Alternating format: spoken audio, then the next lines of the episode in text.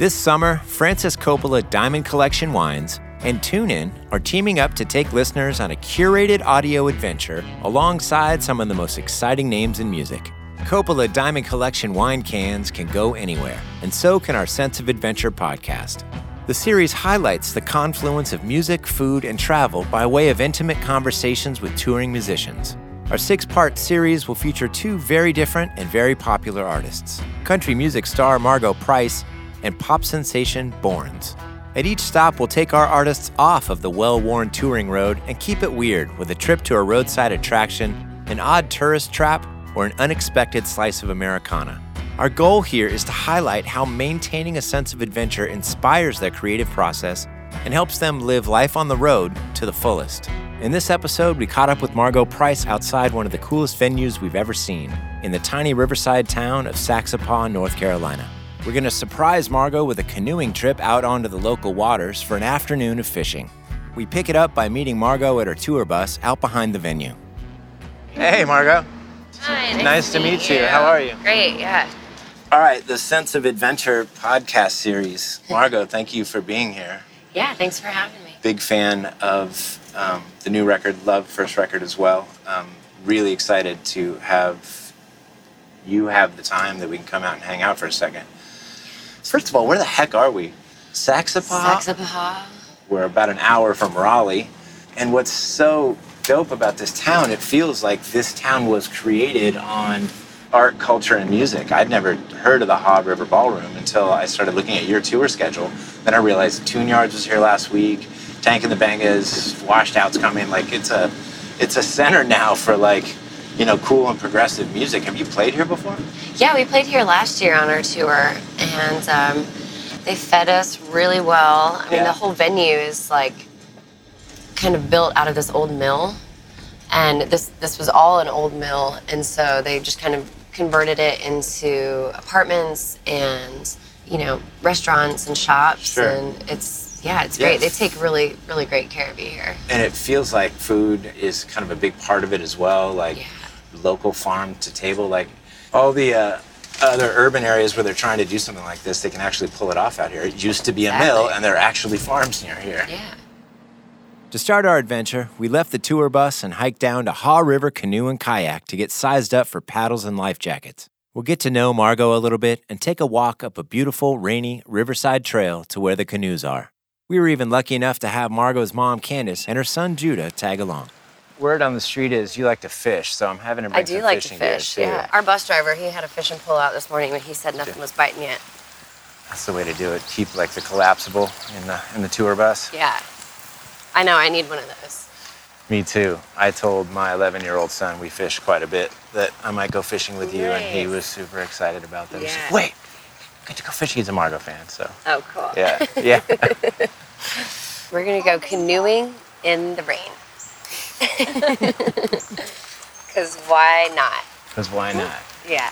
It was touch and go for a minute with the weather, but we decided to risk it. As a successful artist, Margo's career has been all about taking risks. So we figured she'd be up to continue on down the path on this adventure. Specific to like your music and my love for your music is the spirit of the ramble that is super prevalent, I think, in a lot of your songs, but particularly on the latest record, the gift and the curse of the ramble. Yeah. And you put so well in a couple of songs, like the some strange judgment that comes with the ramble about yeah. like getting out and given this beautiful opportunity to advance your art, you know, your way on the road, and then, you know, the the things that come with that. I've always liked to travel, and, you know, before we had kids, my husband and I were always packing up and, and leaving and, right. and living in tents and living in cars. Mom, what year was it that we uh, that we went out to um, Colorado? Do you remember? That was right before you got married, like ten years ago, was that? Yeah, I guess because you got back and said, we're getting married in October. And I figured you meant a year from then. And your sister said, well, Margo, this is October. And you said, it is? Oh, yeah, we're getting married at the end of the month. That's the ramble right there. I love it. Yeah. I heard that great story about Boulder. What I didn't hear was, was there oh, like a we conscious living, decision? Yeah, we before you went to there. Boulder?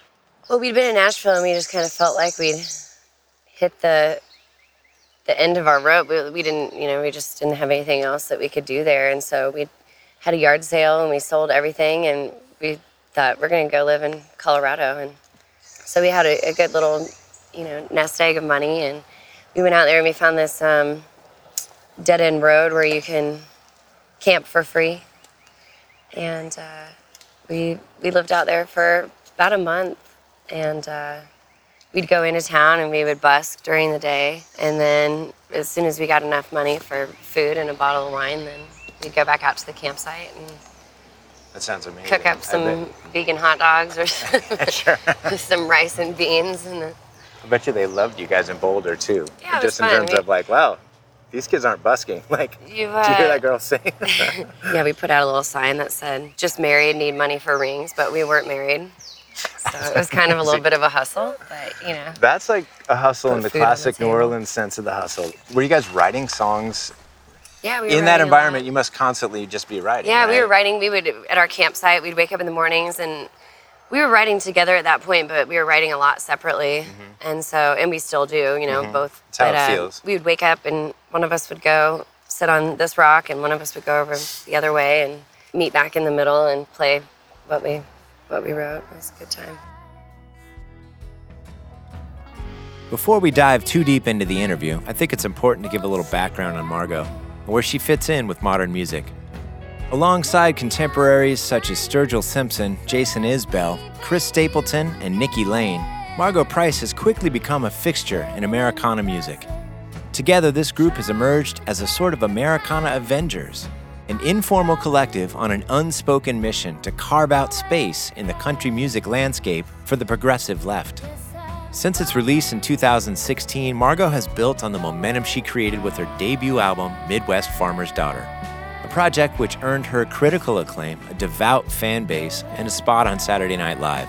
It's our team's opinion that Margo is a frontrunner for a Grammy nod for her new record, All American Made, a project that finds Margo and her chief collaborator, her husband Jeremy Ivey, exploring equality politics with the feminist anthem Pay Gap, melding their passion for soul music and country rock with the undeniably groovy Cocaine Cowboys, and receiving the ultimate vote of country music confidence on Learning to Lose, Margo's duet with the one and only Willie Nelson.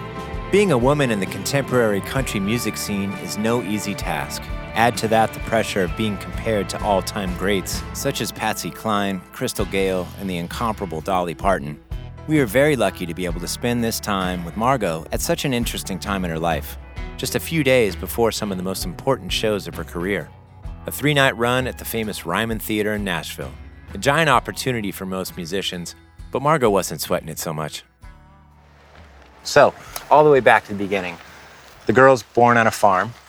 The girl becomes an artist. What were what was influential to you? What were you into in high school? Like, where did... I was into everything. I mean, I was listening to some of what was on the radio, but honestly, in high school, I was listening to a lot of rap music. Sure. You know? Yeah. I think that was what I thought was cool then. I mean, it, sure. it, it still is, you know?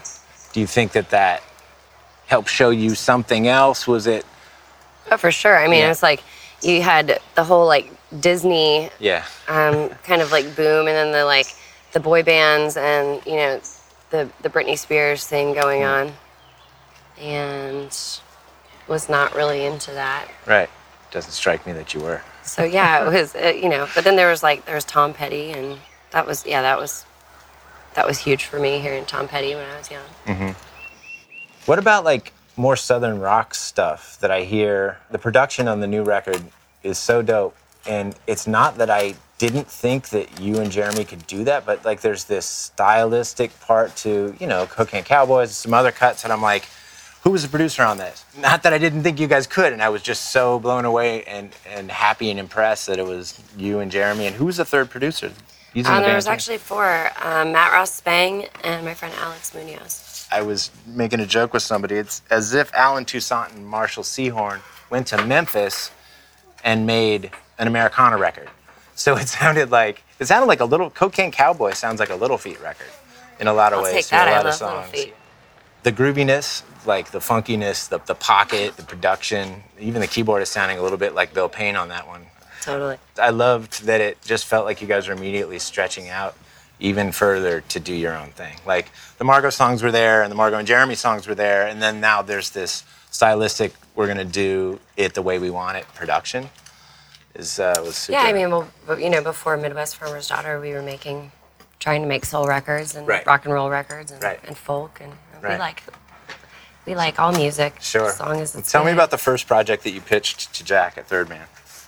Um, yeah, that was a, you know, a concept record and um, just kind of about my experiences and my life leading up to it, you know.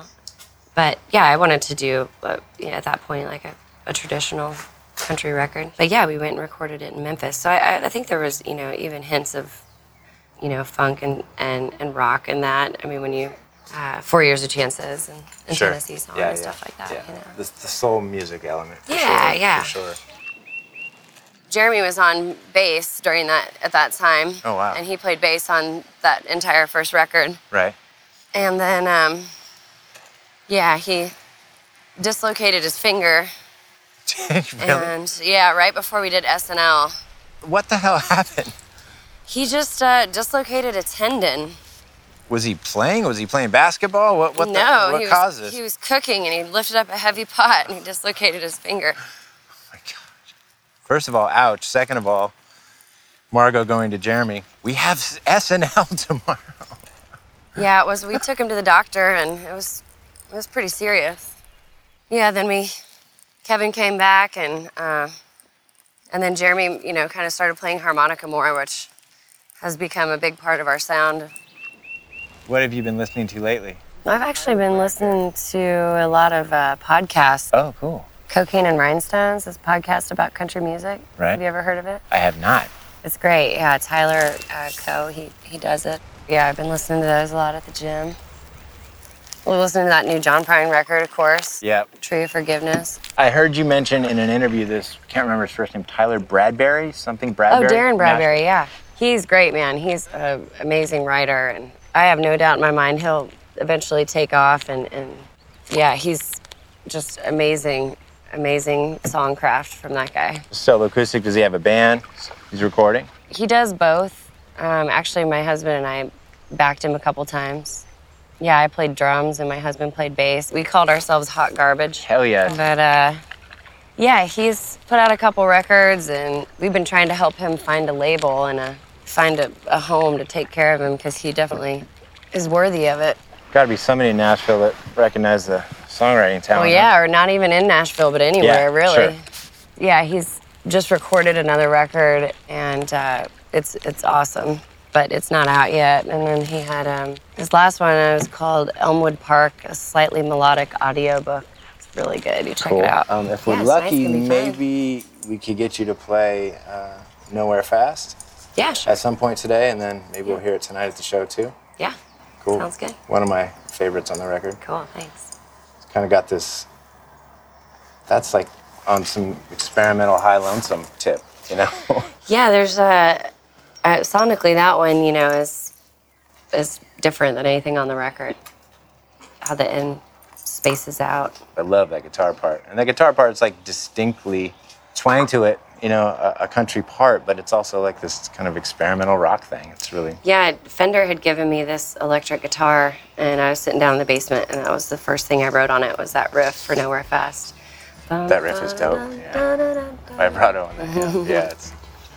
Tight, well, should we do it while yeah. the sun's peeking through? Yeah, we're yeah. ready. So, Matt, you're under sub- substantial pressure here. Margo Price has caught the biggest fish in the artist fishing contest in Austin, Texas. So you're gonna need to paddle okay. us to an area where Margo's Guadalupe gonna win Bass. again.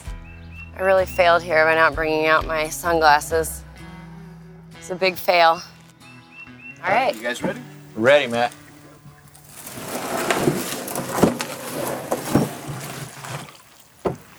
We should have the spectacular tip over right now.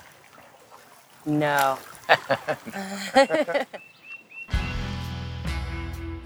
Thank you for joining us for episode one of the Sense of Adventure podcast series, presented by Francis Coppola Diamond Collection Wines. Be sure to tune in for our next episode, where we launch our canoes and cast for early season bigmouth bass on the Haw River. We get deep with Margo about her creative process, her experimentation with psychedelics, And we end the episode with Margo's acoustic performance of Nowhere Fast. We'll see you next time.